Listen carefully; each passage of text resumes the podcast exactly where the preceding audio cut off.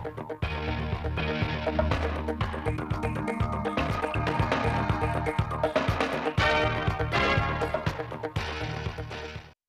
kính chào quý vị và các bạn đến với bản tin thời sự trực tiếp 16 giờ ngày 27 tháng 9 của Đài Phát thanh Truyền hình Thanh Hóa. Chương trình được thực hiện trực tiếp trên sóng FM tần số 92,3 MHz.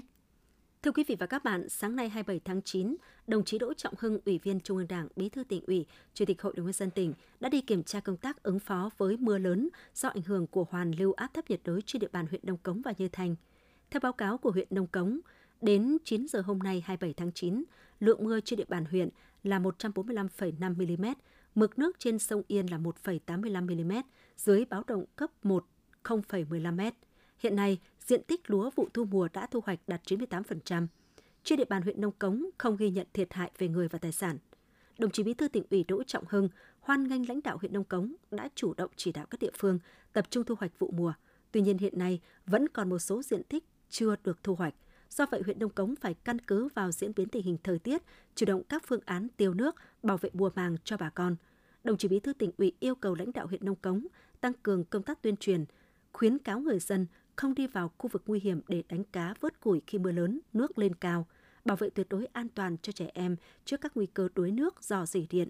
Đối với huyện Như Thanh, đến 7 giờ hôm nay, lượng mưa đo được trên địa bàn là 218 mm. Toàn huyện đã thu hoạch được gần 94% diện tích lúa mùa. Mưa lớn cũng đã gây một số thiệt hại về diện tích lúa, ngô, rau màu, mía, thủy sản. Tuyến tỉnh lộ 504 bị sạt 4 điểm, một số hộ dân tại xã Xuân Khang bị đổ tường rào với chiều dài khoảng 200 mét. Qua kiểm tra, đồng chí Bí thư tỉnh ủy đề nghị huyện Như Thanh chuẩn bị đầy đủ vật tư trang thiết bị, phòng chống thiên tai, sẵn sàng kích hoạt các phương án kịch bản ứng phó khi cần thiết, đảm bảo phương án 4 tại chỗ.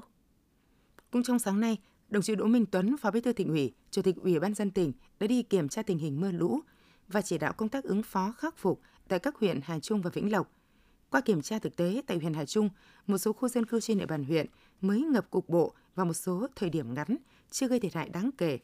Huyện đã thu hoạch 60% diện tích lúa, diện tích còn lại vẫn chưa chín, nên huyện tập trung phối hợp với các đơn vị quản lý công trình thủy lợi, mở tất cả các cống tự chảy, vận hành trạm bơm để tiết thoát nước nên tạm thời chưa bị ngập úng gây hư hại. Chỉ đạo tại hiện trường với công trình trạm bơm Hải Yên đang thi công dở dang, đồng chí Chủ tịch Ủy ban dân tỉnh yêu cầu đơn vị thi công và địa phương triển khai ngay các giải pháp an toàn, giải tỏa ách tắc dòng chảy để chống ngập úng cho khu dân cư lân cận, tập trung đẩy nhanh tiến độ thi công ngay sau đợt mưa.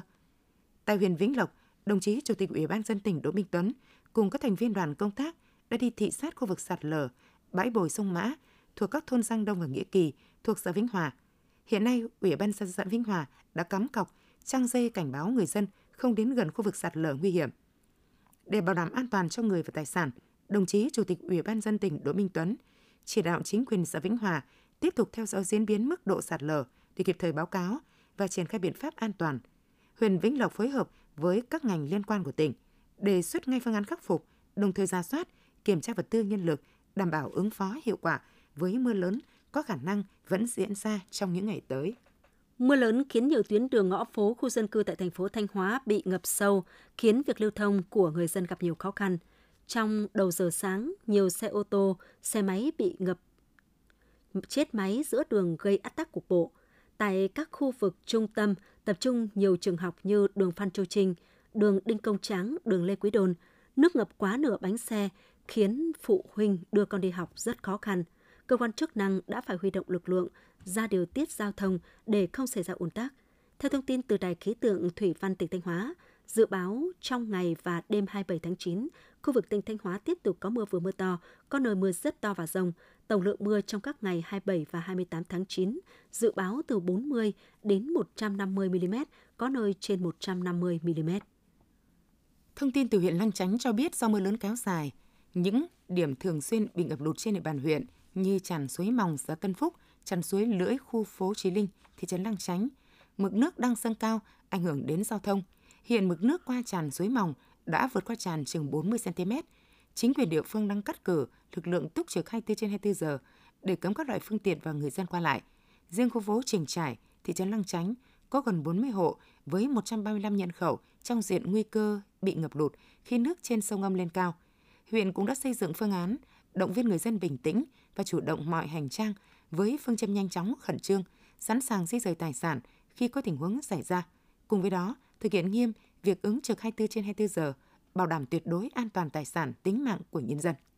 Thông tin từ Ủy ban nhân dân huyện Như Xuân cho biết, hiện trên địa bàn xã Bình Lương có một trường hợp là ông Cao Ngọc Trường ở thôn Quang Trung đi bắt cá tối 26 tháng 9 trên các đoạn sông thôn Làng Mài.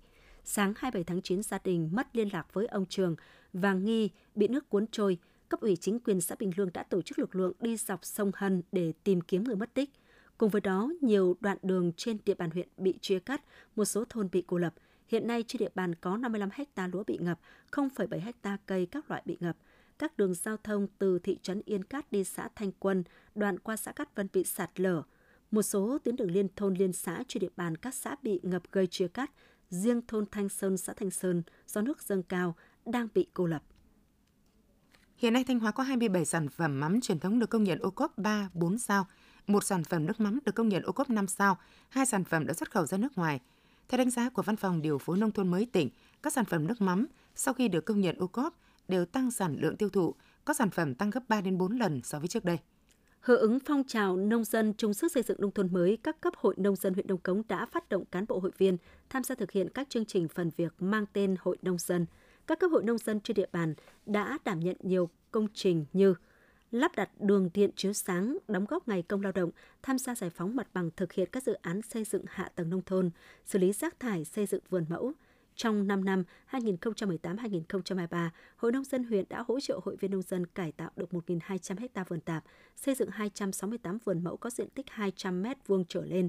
Các cấp hội nông dân trong huyện cũng đã huy động hội viên đóng góp trên 8.500 ngày công, làm mới 43 km đường giao thông, nạo vét 250 km kênh mương nội đồng.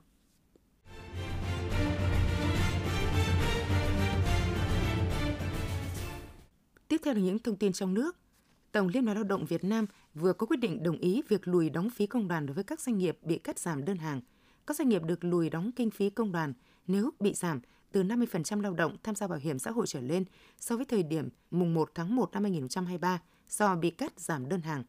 Áp dụng đối với cả trường hợp lao động ngừng việc, tạm hoãn hợp đồng, thỏa thuận, nghỉ không hưởng lương. Thời hạn để các doanh nghiệp này đóng kinh phí công đoàn là ngày 31 tháng 12 năm 2023. Ngày 26 tháng 9, Ngân hàng Nhà nước đã công bố kết quả đấu thầu 20.000 tỷ đồng tín phiếu. Theo đó, Ngân hàng Nhà nước tiếp tục chào bán tín phiếu 28 ngày theo cơ chế đấu thầu lãi suất. Kết quả có 9 trên 11 thành viên tham gia trúng thầu với tổng khối lượng là 20.000 tỷ đồng, lãi suất 0,58%, cao hơn phiên hôm qua là 0,49%. Trước đó, liên tiếp trong 3 phiên 21 tháng 9, 22 tháng 9 và 25 tháng 9, Ngân hàng Nhà nước đã chào thầu thành công tổng cộng 30.000 tỷ đồng tín phiếu 28 ngày và không phát sinh nghiệp vụ trên thị trường mở. Qua đó, rút khỏi hệ thống ngân hàng lượng tiền tương ứng. Như vậy, trong 4 phiên giao dịch vừa qua, Ngân hàng Nhà nước đã hút dòng tổng cộng gần 50.000 tỷ đồng ra khỏi hệ thống ngân hàng thông qua kênh tín phiếu.